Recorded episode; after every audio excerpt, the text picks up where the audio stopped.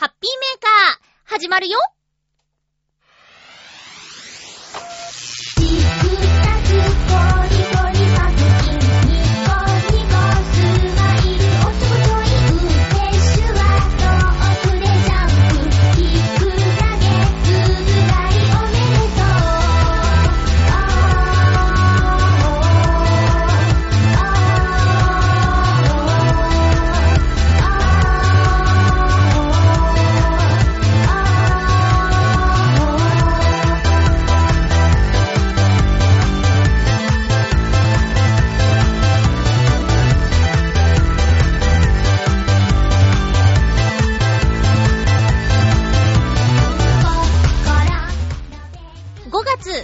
27日、まゆっちょのハッピーメーカー。この番組は、ハッピーな時間を一緒に過ごしましょうというコンセプトのもと、ちょわへよ .com のサポートでお届けしております。皆さん、35歳のまゆちょです。どうも。どうもどうも。え、メッセージ、プレゼント等々どうもありがとうございます。35歳のハッピーメーカーも、ハッピーという挨拶で やっていきたいと思いますので、これからもどうぞよろしく。今日も1時間の放送ですよ。最後まで聞いてくださいね。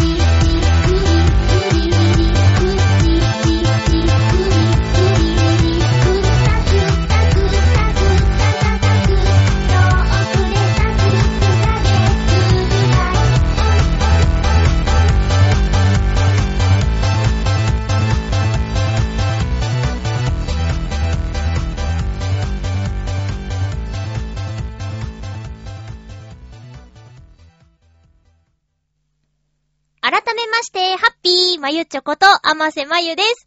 いやー、嘘はね、あんまり良くないなぁと、日頃から私は思っているんですけど、今ね、堂々と嘘つきましてね。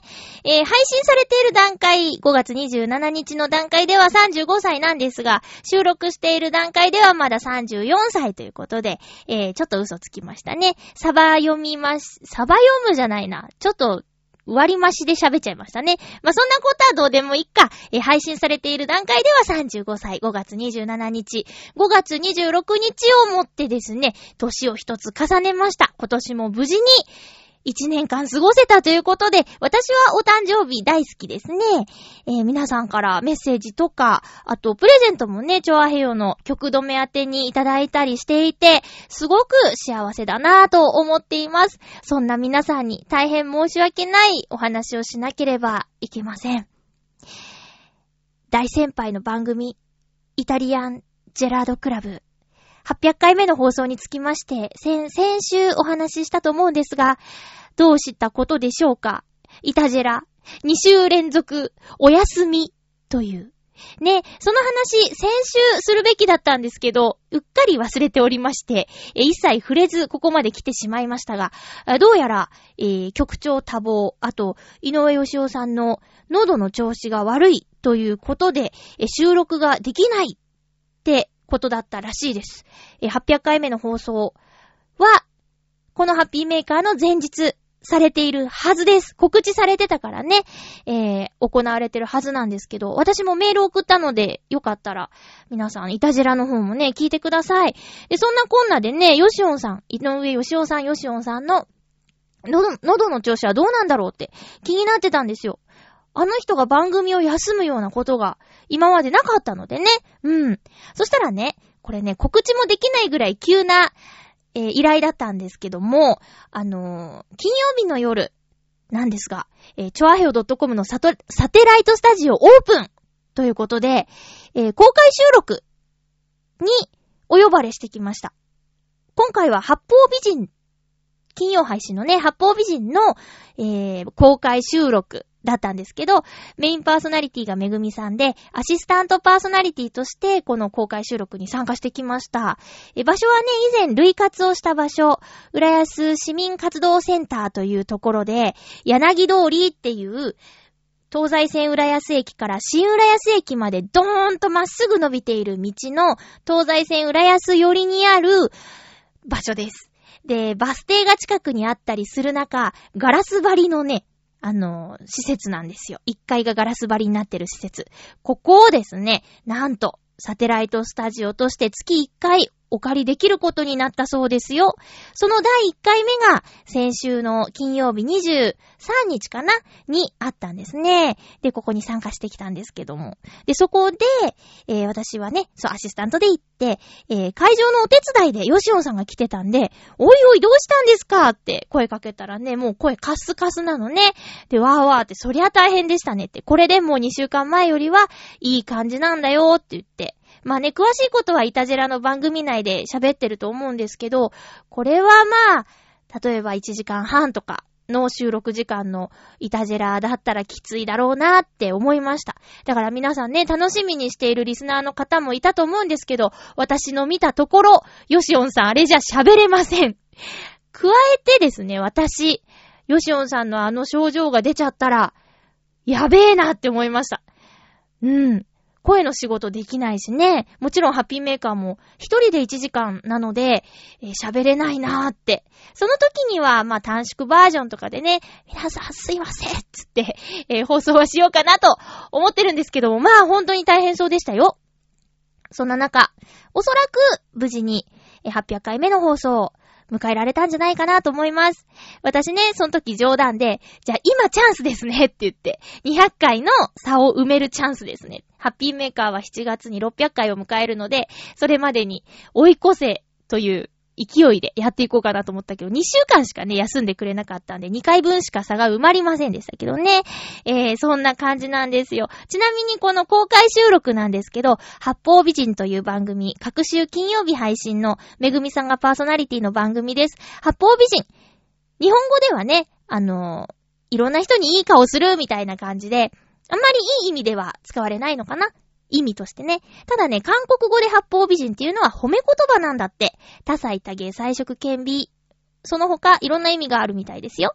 だからこの八方美人という番組は、えー、各方面で活躍する、えー、アーティストさんとか、いろいろそうですね、アーティストに限らず、いろんな職業の方とかを紹介している番組です。で、そんな中、公開収録の第1回目のゲストは、モノマネタレントのペヨンジュンさんでした。ペヨンジュンさん。もうね、名前聞いただけで誰のモノマネするか、ピンとくる方が多いと思うんですけど、あの、韓流ドラマで爆発的にヒットした、冬のそなたの、えー、主演の方、ペヨンジュンさんのモノマネタレント、ペヨンジュンさん。いやーねー、似てましたね。写真も撮ってもらったんですけど、まだ私の手元になくて、えー、公表できてないけど、まあ、ついあのポーズしちゃいますよね。胸に手を当てて、ちょっと上見て口を開けるみたいな、あーつって。まあ、ラジオだから見えないけど、ラジオだから見えないんですけど、公開収録でモノマネタレントさんを呼んでしまおうという。えー、ちなみにペヨンジュンさん、声も似てる気がしました。うん。気がしましたっていうのはね、正直申し上げにくいんですが、あの、冬のそなたを見たことがないんでね、えー、見てなかったんですよ。私ね、流行り物、飛びついたり飛びつかなかったり、いろいろなんですね。えー、韓流ドラマについてはほとんど、ご縁がなくて、冬の姿もね、見てないの。ただ、まあ、今回、ペヨンジュンさんとお仕事するにあたって、知らないのはダメだろうと思い、まあ、いろんな方法を使って、ちょいちょいは見ました。やっぱりね、話題になるだけのキュンキュンポイントはありますね。あの雪だるまのシーン、いいじゃないですか。いや、あれいいね。雪だるまのシーンはね、ときめきましたね。それ多分初期なんでしょ？その後記憶喪失になったりとかなんだりかんだりとかあるみたいね。長いからさ、全部見ることはできなかったんですけど、まあ、とにかく冬のソナタがヒットした理由の一部は見ることができました。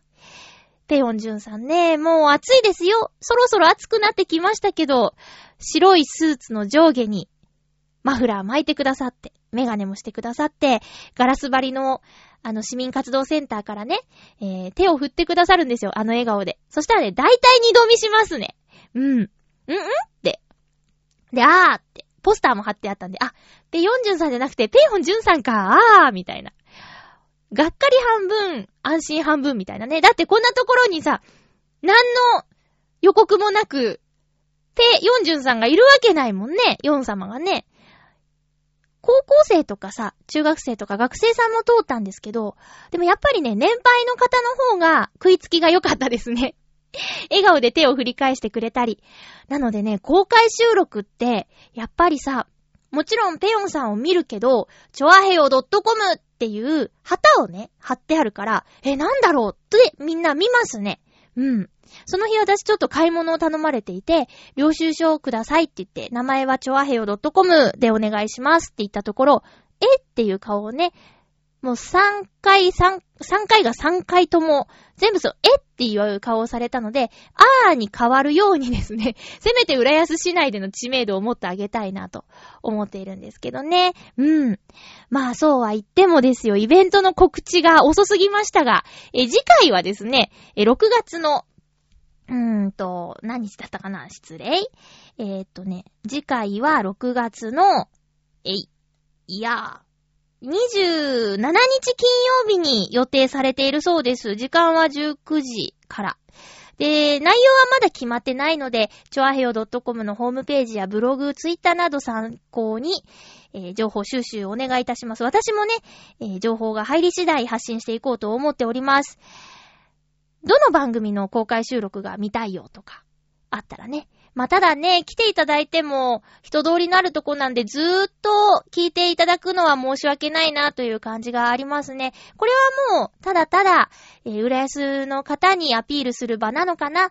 もちろん、収録した内容は後日、えー、配信がされるのでね、そちらで聞いていただいても十分だと思います。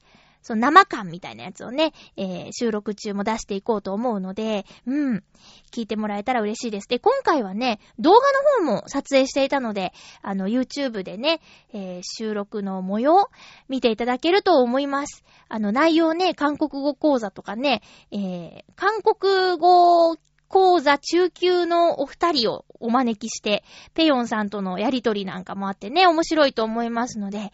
いやーね、なんかね、これもちょっと裏話になりますけど、今回ね、アシスタントというポジションで、で、ゲストさん、ペヨンさんってさあ、有名な方ですよ。うん、エンタの神様とか出たりね、えー、イベントとかも多数出演していて、すごく賢い方なんですよ。で、そんなゲストさんいる。で、めぐみさんのアシスタントをする。で、台本が割とちゃんとあるっていう状況の中で、公開収録だったんですけど、人目のある中で喋る。っていうね。あ、今回ね、新聞も2社取材入っていただいてて、まあ、そんな状況でなかなかないですよ。いつもハッピーメーカーってさ、この1.5畳のスタジオハッピーメーカーで、一人で撮ってるわけです。もうね、どんな格好してるか言えないですよ。それで喋ってるこの状況と、やっぱりね、全然違うの。台本があるってことはこれを言わなきゃいけないっていうのがしっかりあるわけで。で、ね、なんか読んでる感じになっちゃっても、なーって思ってたけど、結局読んじゃったんですよ。間違いがないようにと思って。噛むし、噛むしね、たどたどしいし、ちょっとね、難しかった。あとはね、インタビュー、やり慣れてるなーって、めぐみさんのことを尊敬した。私全然言葉出てこなかったもん。あとは、アシスタント、アシスタントっていう立場と、あとゲストさんがいらっしゃって、あまりこうね、自分を出さないように、ゲストさんをこう、のことを聞こうとか、あとは、ポジション的にアシスタントだからあんまりワイワイっていうのもなーみたいなこととか考えてたら、何にも喋れなくなっちゃって、もうオンエア聞くのが怖いんですよ。正直。そんな、そんな感じのなので、もし聞いてくださる方がいたら、生温かい耳で、えー、聞いてください。ああ、まゆっちょ。ああ、ああ、ああ、つって。ねえ、やっぱりハピメのまゆっちょだね、みたいな感じでね。でね、この公開収録の場に、あのー、リスナーさんがいらっしゃってて、イタジェラのリスナーさんがいらっしゃってて、イタジェラではよく名前を聞くリスナーさんで、私も知ってたから、その方のなんか、ね、今どうしてる方とか、えー、聞いてたので、おーなんつって、あ、どうもどうもって挨拶したんですけど、ハピーメーカーにはね、お便りをまだいただいたことがない方なんですよ。だからね、あの、と、まさか聞いてくれてるとは思わなかったんだけど、あの、名前を言ったら、あ、まゆちょさんですよねって、ハピメ聞いてますって言っていただいて、すごく嬉しかった。で、その人がね、あの、ハピメの、えっと、600回の放送について、私が言ったことがね、嬉しかったんだって。それもね、後押しにして、実際何もしないかもしれないけど、その方は、あの、いつも通りのハピメでやろうって言ってくれたのが嬉しかったですっておっしゃってくれたの。なんかね、ハピメを分かってる方だなって思った。いつも通りが好きって言ってくれて、さあ、なんかいつも通りとかさ、そのままでいいんだよとか男の子に言われたら、キュンとしますよね。うん。だからなんかね、最高の褒め言葉いただいたなーって、サイレントさんだけど、いてくださるんだなーって、幸せでした。ハッピーでした。ありがとね聞いてますかね？ありがとうございます。え、そんな公開収録してきたので、えー、いつ配信されんだろうね？あのー、配信され次第私からも告知したいと思うので、八方美人を要チェックでお願いいたします。ということで、普通歌を一通ご紹介しようかな。結構長くなっちゃったけどね。ハッピーネーム、コージーアットワークさん、ありがとうございます。まゆっちょハッピー、ハッピー？前回の番組ラストの延長戦生放送みたいでよかったですね。そうそう。あのね、閉めた後でお便りが届いたことに気づいて、えー、ちょっともう一回現れたんですけど、皆さん聞いていただけましたでしょうか？え、これからは番組収録を始めるときにツイッターで告知して飛び込み投稿を誘ってみるのもいいかも。番組が継ぎはぎだらけになっちゃうかなでは、ということでね、今日はあの、ご提案の通り早速、番組開始時に、ツイッターでね、これから始めまーすってつぶやいてみたんですが、あ、今んとこ何もないですね。えー、皆さんお忙しくしているんだと思います。日曜の夕方ですからね。そりゃ忙しいですよ。まあまあ、えっ、と、コージアットワークさんありがとうございます。先週ね、ちょっと、せっかくいただいたので、あのー、新鮮なうちにご紹介したいなと思いまして、やっぱりさ、メール送ったのに、ああ、今週僕の読まれてなかったっていう状況って、すごくね、悲しいと思うんですよ。だからなるべくね、その週のうちに行って思ってやってみました。ちょっとバタバタ感はあったけどね、すいません。えー、そんな感じでやっていきたいと思いますが、コーナー行きましょうハッピートークハッピートークのコーナーです。このコーナーはテーマトークですよ。今週のテーマは、コージアトワークさんからの提案であなたがハッピーになれる〇〇っていうので行くのはどうでしょうかということで採用させていただきました。あなたがハッピーになれるお誕生日の過ごし方というテーマでいただいております。ハッピーネーム、たけのこさん。ありがとうございます。まゆっちょ、ハッピー、ハッピー、お誕生日おめでとうございます。ありがとうございます。ハッピーになれるお誕生日の過ごし方ですが、僕の場合、お酒を飲んで過ごすのが一番ハッピーになれます。へえ、去年の誕生日は平日で、遅くまで仕事がありましたので、お家で一人でちびちびお酒を飲んでました。いつもは家計に優しい発泡酒を飲むんですが、お値段がお高いビールを奮発して飲んだりするとハッピーになれますね。笑い。また、誕生日の週の週末は、前から僕が行きたいと思っていた中華料理屋さんに友人たちが連れて行ってくれたので、そこでも美味しいご飯とお酒をいただくことができて、とってもハッピーでした。友人たちには本当に感謝しています。誕生日は生まれてきたことをお祝いするのと同時に、生まれてきてからこれまでの自分の環境に感謝する日でもありますね。それでは、へへ。そうだね。たけのこさん、そうだね。ほんとですね。いやーね、あのね、ちょっとね、タイミング良すぎた映画を見てね、びっくりするぐらい泣いちゃったんですよ。まあその話、後で覚えてたらしますけど。いやー幸せだね。お酒好きなんだ、たけのこさん。うーん。一人でお家でも飲むのね。私の会社の友人も、外で飲むのが基本だったんだけど、やっぱりお金がかかるから、一人で家でおつまみとか作るようになって、家飲み派になりましたっていう人がいてね。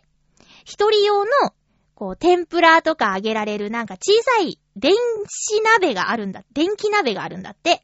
あれいいっすよーって言ってた。串カツ？あのー、何？大阪の名物の串揚げか。なんか、細かい衣つけて、はんぺんとかなんか、アスパラガスとか、こう、ピーってあげてさ、二度漬け現金やでーっていう、あれね。あれを家で作ったりとかするんだって。だからなんか、お家で一人で楽しくお酒が飲めるっていうのも大人の証拠かなみたいなイメージですけどね。うん。これ嬉しいじゃないですか。お友達が企画してお誕生日会的なね、催しをしてくれるっていうのは、本当にありがたいね。それがまたね、サプライズ的な要素があったら私嬉しいですね。サプライズ好きですね、やっぱり。やっぱり好きですね。恥ずかしいけど、あ、やるのも好きです。サプライズを仕掛けるのも大好き。うん。いや、この気持ち、本当に、冒頭でもね、言ったけど、健康にね、あと、何ですか？まあ、健康に気をつけていたって、何かに巻き込まれる可能性もあるけども、そういったことがなく、一年間過ごすことができたことに感謝。そして、それをお祝いしてくださる。もう今もね、お誕生日おめでとうございますって竹の子さんが言ってくれたけど、この言葉が本当に嬉しいの。まあね、なんか、おばさんって言われることも 最近あるけど、あの、まあいいですよ。だって生きてきたからおばさんになったんだもん。おばさんになれたんだもん。いいじゃんみたいなね。あんまり言うとなんか、ね。なんだろう、マイナスなイメージに取られるかもしれないけど、本気で思ってますよ。私はだって、笑顔の素敵なおばあちゃんになりたいんだもん。うん。早くおばあちゃんになりたいな。もう、ある意味、ある意味でね。うん、元気にね。いやー、竹の子さんありがとうございます。お誕生日何月ですか？ね。まだ先かな？今年は。えー、その時にはまたね、あのー、今回中華料理だったけど、別のところでお友達と過ごせるといいですね。竹の子さんどうもありがとうございます。そうそう、竹の子さんからもう一ついただいてて、ちょっとここでご紹介しようかな。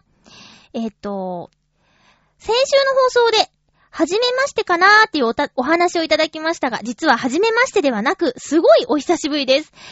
でしょ？なんかね、聞いたことある気がしたの。なんかね、初めてじゃないような感じはしたの。ごめんね、なんか、嘘っぽい？いや、ほんとなんですよ。多分ね、前回の放送でも、初めましてじゃないような気もするんだよねって言ってたと思うんですけど、そうなんだね、やっぱりね。えー、先週の放送で初めましてかなーって、あ、お久しぶりです。も何も書かずにしれっとメールを出してしまいすいません。笑い。いいえ、いいえ。まゆっちょと皆様にハッピーをお裾分けしてもらいたくて、久しぶりにお便りを出してみました。毎週放送楽しみにしております。それでは、ということで、竹の子さん、改めまして、またね、忙しい時もあると思うんですけど、時間ある時にはお便りでも参加していただけると嬉しいです。2週にわたってね、お便りくださって、どうもありがとうございます。改めてよろしくお願いします、竹の子さん。続きまして、ハッピーネーム、うーん。じゃあね、フクロウのキスさん行こう。まゆちょさん皆様、ハッピーハッピー？収録時点では少し早いですが、まゆちょさん、お誕生日おめでとうございます。ありがとうございます。良い一年になることを祈っています。なんか、袋のキスさんに祈るって言われたら本当に祈られてそうな気がする。なんか、祈ると、袋のキスさんのイメージの、こう、なんていうのかな、が合うんだよね。うん。すいません。勝手なイメージですけどね。ありがとうございます。さて、今回のテーマ、ハッピーになれる誕生日の過ごし方について。私の場合は、誕生日も普段と変わらない一日なので、特にこれといったものはありません。ただ、今よりも時間と資金に余裕があった頃、航空会社のバースデー割引チケットを使って北海道旅行をしていた時期がありました。これは別にハッピーというわけではないのですが、ある程度まとまった期間の一人旅をすると、必ず何かを得られるので、できればまたこういうような誕生日の過ごし方をしたいものです。それでは、ということでありがとうございます。ハッピーじゃないですか？この誕生日の過ごし方。まあね、本人がどう感じるかなんですけどね。うん。私はハッピーのハードルがね、すごく低いので、もうこれね、飛行機に乗れたハッピーみたいなね。ハッピーバースデー割引あるの？ハッピーみたいなね。バースデー割引ありがとう？ハッピーみたいな。あと、機内、機内でさ、こう、コンソメスープが出たイエーイみたいなんとか。ほんと、なんでも嬉しいの。なんでも嬉しいから、なんでもハッピーですね。そうですね。例えばようーん。肉まんとかさ、あんまんとかってさ、あの、紙がついてるんですけど、その、ほん、食べるものの、そこにね、紙がついてますね。あれを、こう、たまにさ、いっぱい皮がひっついて取れちゃうときあるの。あれが、こう、わーって、綺麗に剥がれたとき、超ハッピーじゃないですか。ああいうのとかね、もう、もう面白い。ははは。いや、本当に思ってるんですよ。やったーっていう気持ちがね、もうすぐなんですよ。あと何があるかな？うーん。うん、まあ、いろいろあるんですけど、えー、そうですね。私ね、こう、浦安市内ってバスが結構ね、こう便利なんですけど、好きなバスの運転手さんがいて、その人のバスに当たった時とかね、超ハッピーですね。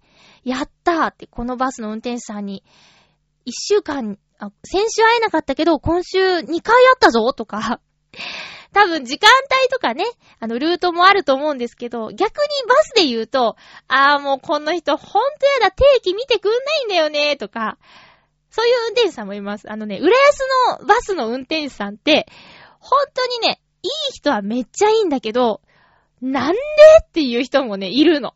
だからね、当たり外れが大きいんだよね。まあ、ちょっとね、あの、脱線しましたけど。そういうちょっとしたことでも、あの、ハッピーにカウントしてしまうまゆっちょでございましたが。誕生日、旅行。旅行はね、行くと、一人旅ってあんまりしたことないけど、伊勢神宮は一人で行って、やっぱ出会いありましたからね。連絡先は交換しなかったけど、あの、バスで隣になった方と、帰りの時にね、ちょっとお話しすることができて、やっぱ、伊勢神宮行くからさ、な、何かしら思い入れはあったんだろうなと思って、行きはね、あんまりその、話せなかったの。仕事終わりとかで乗ってくる人もいる夜行バスの旅だったから。だけど、お参りを済ませて、もうあとキロに着くだけっていう時になって、リラックスもして、あと、あ、もう話していいのかな？みたいな雰囲気で、お話ししたけど面白かったよ。OL さんだったけどね。うん。多分私より若いんだろうな。とかね。だから旅行は出会いとか、あと発見、気づき、いろいろあるよね。うん。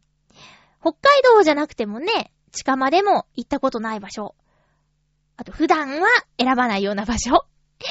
繁華街とかじゃなくて、なんか山。この間もね、高尾のさ、なんだっけ、自然科学園だっけ。あそこすごく良かった。一人で行ったけど、えー、園内のおじさんの話も面白かったし、毎年来てるのよーっていう老夫婦のお話も面白かったし、一人で行くことがまたいいのかな。私は誰かと一緒がいいけども。うん。でも一人でも得るものはあると思います。え、袋のキスさんどうもありがとうございます。変わらないお誕生日を過ごすのもいいと思いますね。えー、っと、ハッピーネーム。うーんと、コージーアットワークさんありがとうございます。まゆっちょ、ハッピーバースデーありがとうございますなんて返事したらいいの？ハッピー まゆっちょはきっと、ハッピーなお誕生日を過ごしていることと思います。ああ、きっとね、きっとね。えー、で、私がハッピーになれる誕生日の過ごし方ですが、これはもう好きなことしかしないです。うん。何も特別なことではなく、行きたい場所に行き、やりたいことをするだけ。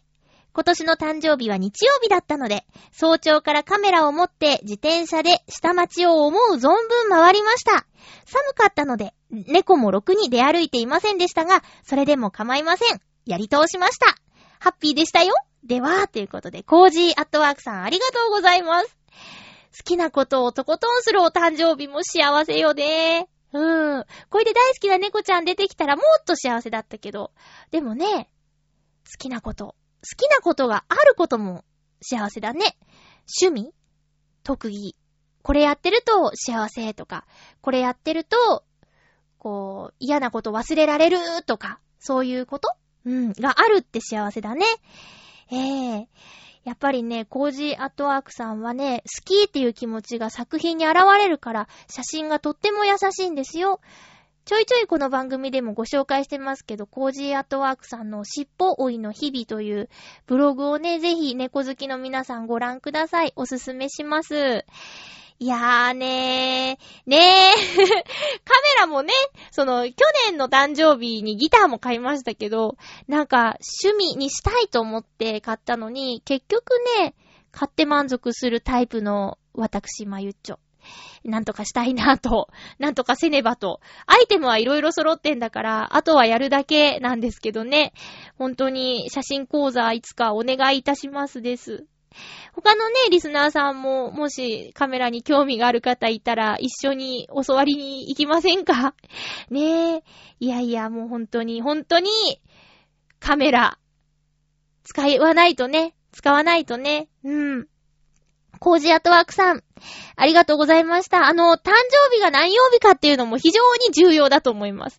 今回私、月曜日がお誕生日ということで、あの、ハピメの収録はね、本当は月曜日にしたいんですけど、お誕生日だからどこかへも行きたいということでね、前倒しの収録になっちゃって、なんか変な言い方になってますけど、まだ34歳だとか、配信の段階では35歳だとか、なんか、あやにゃにゃってなってますけど、いや、まあ、えっと、曜日も非常に重要だと思います。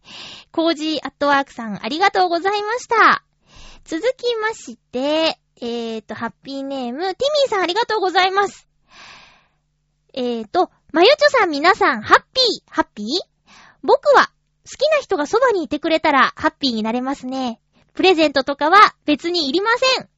そんな感覚の僕なので、どんな誕生日なら相手が喜んでくれるかわかりません。だから今回のテーマは、とても興味深いです。ということでありがとうございます。これは深いですね。でもさ、好きな人っていうのが、異性とは限らないよね。私もう現段階での予定でしかないんで、えー、ドタキャンの可能性もあるんですけど、お誕生日26日当日は好きな人が集まってくれる予定になってます。実現してるかな？これなんか、晴れ時々豚みたいですね。知ってる？結構ね、私が小学生の時に流行った絵本なんですけど、絵本絵本よりもうちょっと文章がある、晴れ時々豚シリーズなんですけどね、未来の日記を書くの。うん。でね、それが本当になっちゃう話。なんだけど、まあ、本当になってたらいいね。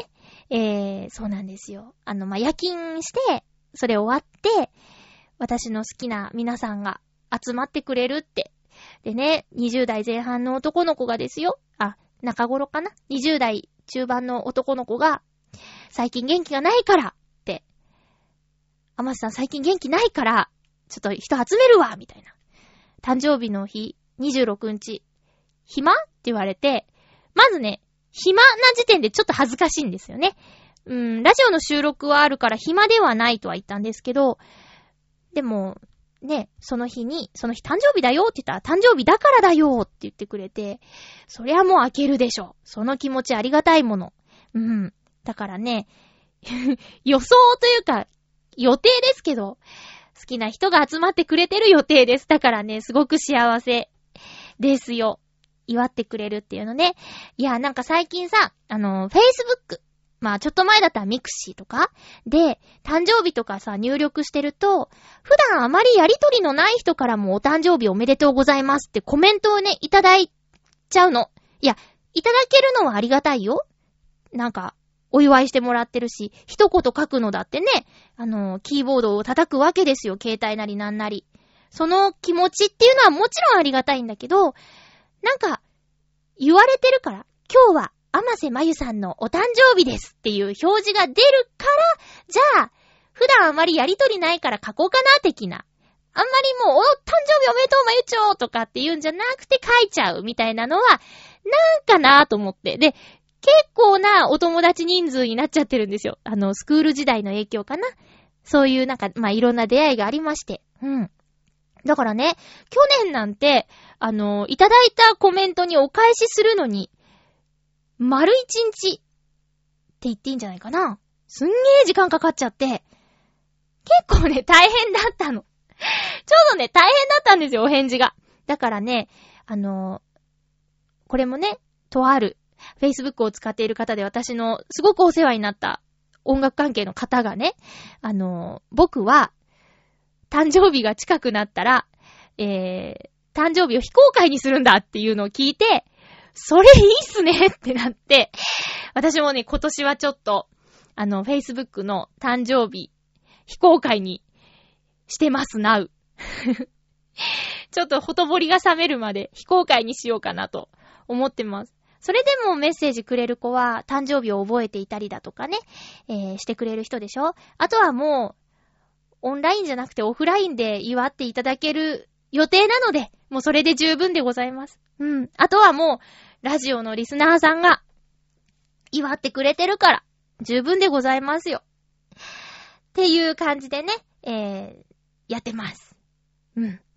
何の話？あ、好きな人がそばにいてくれたらハッピー。そう言ってもらえたらね、すごく嬉しいけどね、何かあげたいよね。何か。うーん。プレゼントいらないって言うのって結構困りません？プレゼントいらないや、つって。でもそうは言っても何も渡さないわけにいかないでしょみたいな。うん。なんだろうなぁなんだろう。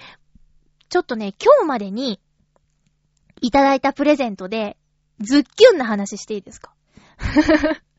うん。えっとね、えー、っとね、一つはね、あの、リスナーさんから、こう、送っていただいたプレゼントなんですけど、あのー、まず、フクロウのキスさんから、手紙いただきました。私が手紙好きだって言ってるのをね、覚えてくれてんだね。うん。直筆の手紙が好きなんですよ。メールももちろん好きだよ。あのね、ノートノーツの曲で手紙っていう曲があるんですけど、それを聞いてもらえたら、あ、これ私がね、詩を書いてるんですけど、あ、まゆうちょ手紙好きなんすね、みたいなことがわかると思うんですが、えそうやって、フクロウのキスさんが手紙をくれました。なんか、お誕生日のメッセージ、嬉しかったです。あとはね、えー、水なぎさんから。これはね、いろいろの詰め合わせなんですけど、いや、毎年、水なぎ先生からは 先生じゃない。水なぎさんからは。あの、もうほんと、なんていうか、申し訳なくなるぐらいのちょっと、物的なものをね、え、いた、いただいてるんですけど、それがね、ドンピシャなものをいつもくださるんですよ。例えば今回、いただいたのは、あの、アナと雪の女王のサントラ、デラックス版でいただきました。加えて、キャプテンハーロックの DVD ボックスをいただきました。いやー、もうね、なんでか、なんでか、ハッピーメーカーのリスナーの皆さんわかるかな？えー、何回かお話ししたことがあると思うんですけど、私のまゆという名前の由来、親に聞いたところ、あの、お父さんが好きだったキャプテンハーロックという、えー、作品に出てくるまゆっていうキャラクターから取ったんだよって。主人公のハーロックが唯一心を許していたいい子なんだよっって言われて、はあ、私の名前、アニメキャラから撮ったんですか？っていうことで、えー、なんですけど、キャプテンハルクを見たことがなくて、っていう話をしたのをきっと覚えてくださってたんだね。これがね、また不思議なことがあったんですけど、その、ね、プレゼントを受け取りに行こうと思ってた日。だからまだ受け取ってない段階で、会社のみんなとのボーリングの後、ちょっと名前の話になったの。で、由来はなんだみたいなことを話してて、ちょうどその、ハーロックの話をしてたのよ。ハーロックの話までしてないかなアニメキャラからなんだよっていう話をしてて、プレゼント受け取りに行って家帰って開けたら、ハーロックが入ってたのよ。だからね、びっくりしたの。うん、そんなことありました。あとはね、私の友人が、なんかね、最近ちょっとまあ、挫折？というか、苦しみ、痛みがあったの。私の中でですよ。私が弱かったからなんだけど、その友人がね、靴をプレゼントしてくれたの。なんかね、長靴、レインシューズと、あとちょっと可愛い靴。でね、なんで靴なんだろうと思って。いや、靴は確かに、私選ぶの下手だし、いつもシンプルなもので、あの、安全な感じ？何にでも合うようなやつを選んでしまう言いがちなんだけど、まあ、そのお友達がくれたのは、あの、ちょっとま、デザインされたようなやつと、あとはまあ、レインシューズもね、可愛い系のやつでね。で、なんで靴なんって言って。で、カードが入ってて、それは後で読んでねって、読んでねって言われて。で、バイバイってした後で、カード読んだら、あの、一歩一歩歩いていけばいいんだよって書いてあって、ほっほっほうわーすげーと思って、なんだって。あの、今までの私のいろいろと、そういう、なんだろ、出来事と靴とかけて、一歩一歩って焦ることはない、一歩一歩って書いてあって、感動したし、なんてセンスがいいんだと思いました。うん。まあね、誰に何を、その相手に何を送ったらいいかって、日頃の付き合いの深さとかもあるよね。こう、ふとした時にさ、なんか話題になった、うーん、例えばよ、ふなっしーが好きとか言ってたら、こう、ちょ、ふなっしーのもの、まあ、すごく単純ですけどね。うん。あとはなんだろう。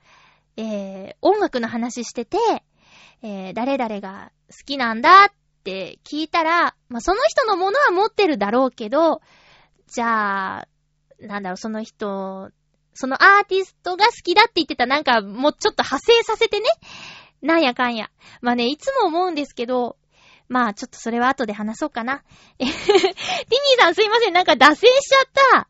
どんな誕生日でも、これね、どんな誕生日なら相手が喜んでくれるのかわからないっていうことは今書いてあったんですけど、どんな誕生日でも、祝ってくれる。それだけで、喜んでくれるんじゃない？相手との関係にもよりますけど。でも、祝いたいなっていう気持ち。あとは不器用なりにでも、え、選んでくれたもの？うん。で、それになんや不平不満を言うような人はやめときなさい。うん。私が言うことじゃないけどね。そう思います。大体の人はそういう気持ち組んでくれると思いますよ。ティミーさんが祝いたいなと思った気持ちを大事にしてね。えー、続きまして、ハッピーネーム。りょうさん、ありがとうございます。まゆっちょハッピー、ハッピー、そして、お誕生日おめでとうございます。ありがとうございます、りょうさん。本日のテーマ、ハッピーになれる誕生日の過ごし方ということですが、恋人と過ごせることが何と言っても一番の理想でハッピーな過ごし方ですね。いいね、恋バナ続きましたね。え、そんな相手が、いずれは家族となって過ごすことができれば、もっといいですね。ふーん。そうね。ティミーさんと、りょうさんと、えー、好きな人と過ごせたらそれだけでいいよっていうことですが。いいじゃないですか。ちょっとハッピーメーカーもパーソナリティが大人になるにつれて、こういったメールが増えてくると嬉しいですね。そうじゃなくても全然いいんですよ。全然今まで通りでいいんだよ。こういうメールも、来たらいいなってことで。ええー、そうか。まあね、まあね、まあね。恋人の存在が一番大きいよという方にとっては、これ以上のね、誕生日の過ごし方はないでしょう。うん。その恋人と、まあどんな風に過ごすかですけどね。家族になれたらいいなーとかまで思われてる恋人の存在がいらっしゃるのかな？ねあ、ん？前言ってたっけ？前言ってたような気がするな。あれどうだったっけ？ちょっとさ、進展あったらいろいろ教えてくださいよ。そして、司会やるよ。リスナーさんの司会は受けるよ。今あまり、というかまあほとんど全然、友人から以外のはね、受けてないんですけど、リスナーさんのはもう頼まれたらやりますよ。もちろんですよ、そんな。ね。結婚式の司会、やらせてくださいよ。えー、素敵にやろうと思いますよ。心を込めてね。うん。慣れ初めを知っていれば知っているほど、心を込めてできると思います。えー、りょうさん、お誕生日、例えば何？どっか行くタイプ？どっか恋人と、例えばそうですね。うーん。うーん。そうですね。場所、うーん。うーん。例えば、スカイツリーとか？えー、例えば？例えば、うーん、そうですね。例えばがあんまり出てこないけど、えーと、えーと、海とか？と、ちょっといつもと違う場所に行きたい感じですか？それとも、いつもいる？なんで帰ったことなの？いつもいる？あの、お家とかで、彼女にちょっと手料理を振る舞ってもらいたいなとか。どっち？どっち？ねね、どっち？聞きすぎ。あ、あ、ディズニーランドとかね。例えば、そういう、なんだろう、ディズニーランドとか、そのね、そういった特別な、まあ、後楽園遊園地でもいいですよ。花屋敷でもいいですよ。西武園遊園地でもなんでも読売ランドでもいいし、ピューロランドでもいいですけど、そういったちょっと賑やかなとこに行くのがいいのか、それとも、お家とか、近所の土手とか、土手いいね。土手はいいね。うん。なんだ、よくわかんないけど、そう。ご近所で過ごすのとか、どっちがいいのかなどこでもいいんだろうね、きっとね、好きな人と一緒なら。はぁ、興奮しちゃったよ。楽しいな。そう、いつもね、思うんですけどね。あの、プレゼント。さっきもね、何をプレゼントしたらいいのかわからないってティミーさん言ってましたけども、贈り物、その、好きな人に限らず、まあ、同性のお友達のお誕生日プレゼントでもそうなんですけど、まあ、プレゼント選びって、その、何ですかね。誰、送る相手のことを思い浮かべて、あの人は何が好きかな？何を喜んでくれるかな？っていうことを考えながら選ぶじゃないですか。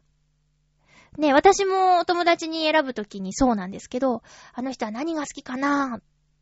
これ喜んでもらえるかな？とか、似合うかなとか、これ美味しいと思ってくれるかなとか、そういうのをね、考えながら選びますね。で、頭がその人でいっぱいになりますね。で、時間もかけますね。迷ったりして。とかね。その、なんだろう。普段はもしかしたらあんまりまゆちょのこと考えてないかもしれないけど、じゃあ何がいいかなーって、そのね、私のために時間を作ってくれたこととか、それがまず嬉しいです。だから、うーん。なんだろう、その、ね、あの、実際もらったものが、何であれ、何であれ、考えてくれたことが嬉しいかな。あと、手紙ってね、それのね、究極だと思うんですよ。えー、文章を書くときって、多分何かしながらとかじゃ難しいじゃん。まあ、音楽流しながらとかはね、書けるかもしれないけど、この紙とペンを使って、こう、向き合った時に、じゃあ、まゆっちょへって書いて、お誕生日おめでとうございますって書くときに、もうまゆっちょお誕生日おめでとうございますって思いながら書くわけですよ。だからね、で、で、その何？もう別にさ、なんでもいいの。はがきでも、コピー用紙の裏でも、広告の裏でも何でもいいんだけど、とにかく、考えてくれてることがすごくよくわかるものなのね。で、何？その字のさ、うまい下手じゃなくて、丁寧か丁寧じゃないかってすごく重要だと思うの。なんか殴り書きのあじゃじゃじゃじゃっていう字だったら、あ、もうすげえ短い時間で、はーって書いたんだなってわかるし、あの、ちょっと震えてるような、なんか、しっかりした字だったら、あ、なんか書くとき緊張してくださったんだとか、もう見えるんだよね。あともうこういう世の中だから、肉質？言う？肉声っていうね。なんかその、質？こう、字その人の字を見る機会って、めったになくて。で、まあ、たまにね、こう、字をね、見る機会があった時に、この人こういう字書くんだって初めて見るとかね。あ、そうだったんだっていう時に、あ、この人らしい字だなとか、この人こんなにガサツなのに字はめっちゃ綺麗なんだとか、なんかそういう発見があったりして、手紙って大好きなんですけどね。だから、お金がなくたって送れるもの、手紙、カード、メッセージ。そういったものは、私はおすすめ。そのすごく大事な人がいた場合、お友達でもいいし、ね、今82円になっちゃいましたけど、地元の友達と離れている子は、その、ね、手紙を送ってあげるのが一番いいんじゃないかな。うん。って私はね、思いますよ。もういいものが欲しいよっていう人もいるかもしれない。そのプレゼント選びもさ、明らかにこれ何でもいいやつって、とりあえず送っちゃえって選びましたよね、みたいなものもあるかもしれないけど、大体の場合がそうじゃないと思うんだよね。ということで、あなたがハッピーになれるお誕生日の過ごし方というテーマでしたが、えー、プレゼントは何が欲しいみたいな話になっちゃいましたが、えー、まあまあまあ、私のお誕生日は、とてもハッピーだったはず。以上、ハッピートークのコーナーでした。続きましては、お便りご紹介したいと思います。ふつおたですね。ハッピーネーム、コージーアットワークさん、ありがとうございます。いつもいっぱい送ってくださって嬉しいな。まゆちょハッピー、ハッピー？週末の2日間は、私が年1回やっている講師の日でした。2日間続けて、企業などの広報宣伝担当者になったおよそ30人に企画の立て方やデザイン、写真の撮り方、文章の書き方を教える講習です。今年は経験の浅い受講生が多かったため、あまり難しいところまではやらずに実践中心で教えてきました。でも自分が分かっていることのどこが初心者に分かりづらくて難しいのかを判断するのは大変ですね。まゆっちょも教える立場になって苦労がいっぱいあるのでは？えー、自分の番組なんだから、たまには愚痴特集で1時間喋っちゃってもいいですよ。では。ちょっとうーん、ありがとうございます。コージアットワークさんでした。この企画、私も講習か。講習受けてみたいな。企画の立て方、文章の書き方。なんだ？えー、写真の撮り方、デザイン。すごく興味がありますね。ど、どこに行ったら、あ、そうか、企業、企業の広報宣伝担当になった方、対象。講師をやるんだね。コージアトワークさんすごいな、いろんな仕事してますね。確かに、あのー、そうですね。何が、そうだね。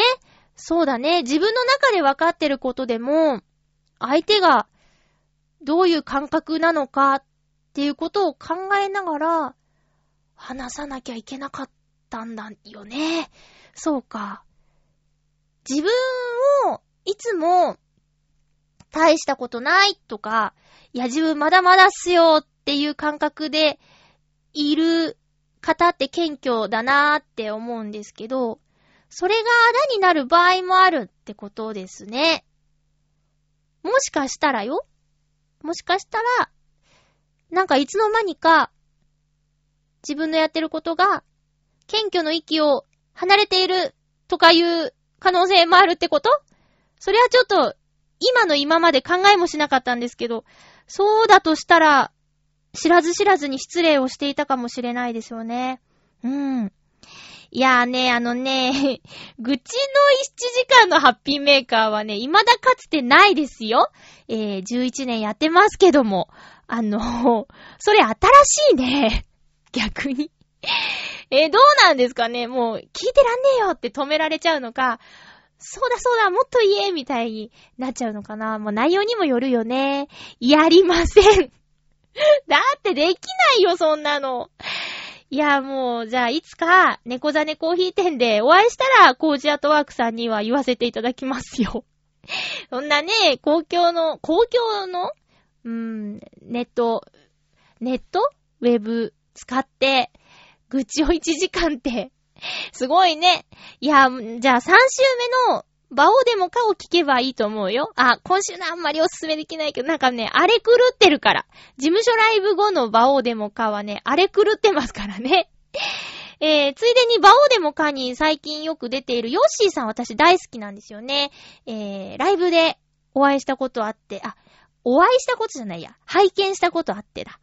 なんかね、まとめ役だったんですけど、やっぱりね、バオでもかにゲストで来てるのにまとめポジションになってて、なんかね、バランスがいい気がするんだよね。ヨシさんもピンになったとかって言ってたので、え、じゃあもうピンで3人でさ、番組やればいいじゃん、つって。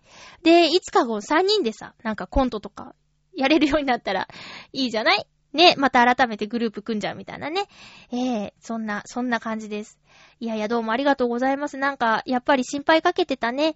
ありがとうございます。心配してくれる人がいるってもうほんと、ありがたいね。そういう人にお返ししていかなきゃいけないとは思うんですけども。さて、えー、ちょっとあまり時間がないんですけど、ハッピーレコメンド映画見てきました。内容は言いませんが、晴天の霹靂見てください。以上。これじゃダメか。いや、晴天の霹靂をね、見てきました。先週宣言してたけど、え、公開初日に見てきましたよ。なんで見てきたかというと、主演が大泉洋さんですからです。大泉洋さん、だからですだ。えー、大泉洋さん、柴咲コウさん、劇団ひとりさん。劇団ひとりさんが原作、監督ということで。いや、正直ですよ。正直なところ、あの、大泉洋さんが出てるから見に行ったんですけど、行ってよかったです。すっごく、おすすめです。あのね、こんなに、はい、思わなかった。あん、私がね、感想に左右される人だから、あまり言わないようにします。まだ一周目だからね。というか、まあ、公開されて一週間も経ってないし、数、数日目だからね。いや、でもあんなにふや思わなかったよ。本当に、あのー、それこそ、お誕生日が近い人と一緒に見に行けばいいと思います。大事な人と。か。あと、ご家族で行くのもおすすめします。うん。思ってた以上に、笑いは、コンパクトですよ。そうじゃないシーンの方が多いけど、でも、私は、好き、でした。片言。なんかもうあっという間なんだもん。次回の予告ですが、次回は6月3日配信。6月1日日曜日収録予定です。テーマは、ティミーさんからいただきました。子供の頃のお小遣いの使い道、使い方、使い道。ということで、えー、お便りいただけたら嬉しいです。よろしくお願いいたします。いやね、今週もお便りいっぱいありがとうございます。何か言うことあったかな？えー、っと、あ、そうですね。この一週間はね、えー、夏日ちゃんのお誕生日があったり、洋一郎さんのお誕生日があったり、チョアヘヨバースデーウィークになっておりますよ。皆さんのね、お気に入りのパーソナリティさんにお誕生日メッセージ送るのはどうですかね？えー、送ってあげてくださいね。えー、ハッピーメーカーのまゆっちょにもコメントありがとうございます。なんかさ、まあ、なんだろう、お、ちょっと、ちょっとね、あの、CD が遠いんですね。もっと近くに置けばいいんですけど、えー、いちいちオフってしまいます。いやいや、ほんと、幸せを噛み締めております。そう、いろいろあったけど、いろいろあったけど、いろいろあったから、かな？いろんな人に支えられてる、守られてる、気にしてもらってることに気づけた一週間でもありました。迷惑をかけた人もいっぱいいるけど、しょうがないよね。お返しこれからしていければいいと思って頑張ります。35歳のまゆっちょはそんなスタートでしたよ。今週も1時間最後まで聞いてくださってどうもありがとうございます。次回からニューまゆっちょで、ん？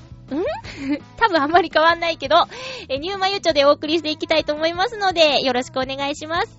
お相手はまゆっちょことあませまゆでした。また来週、ハッピーな時間を一緒に過ごしましょうハッピー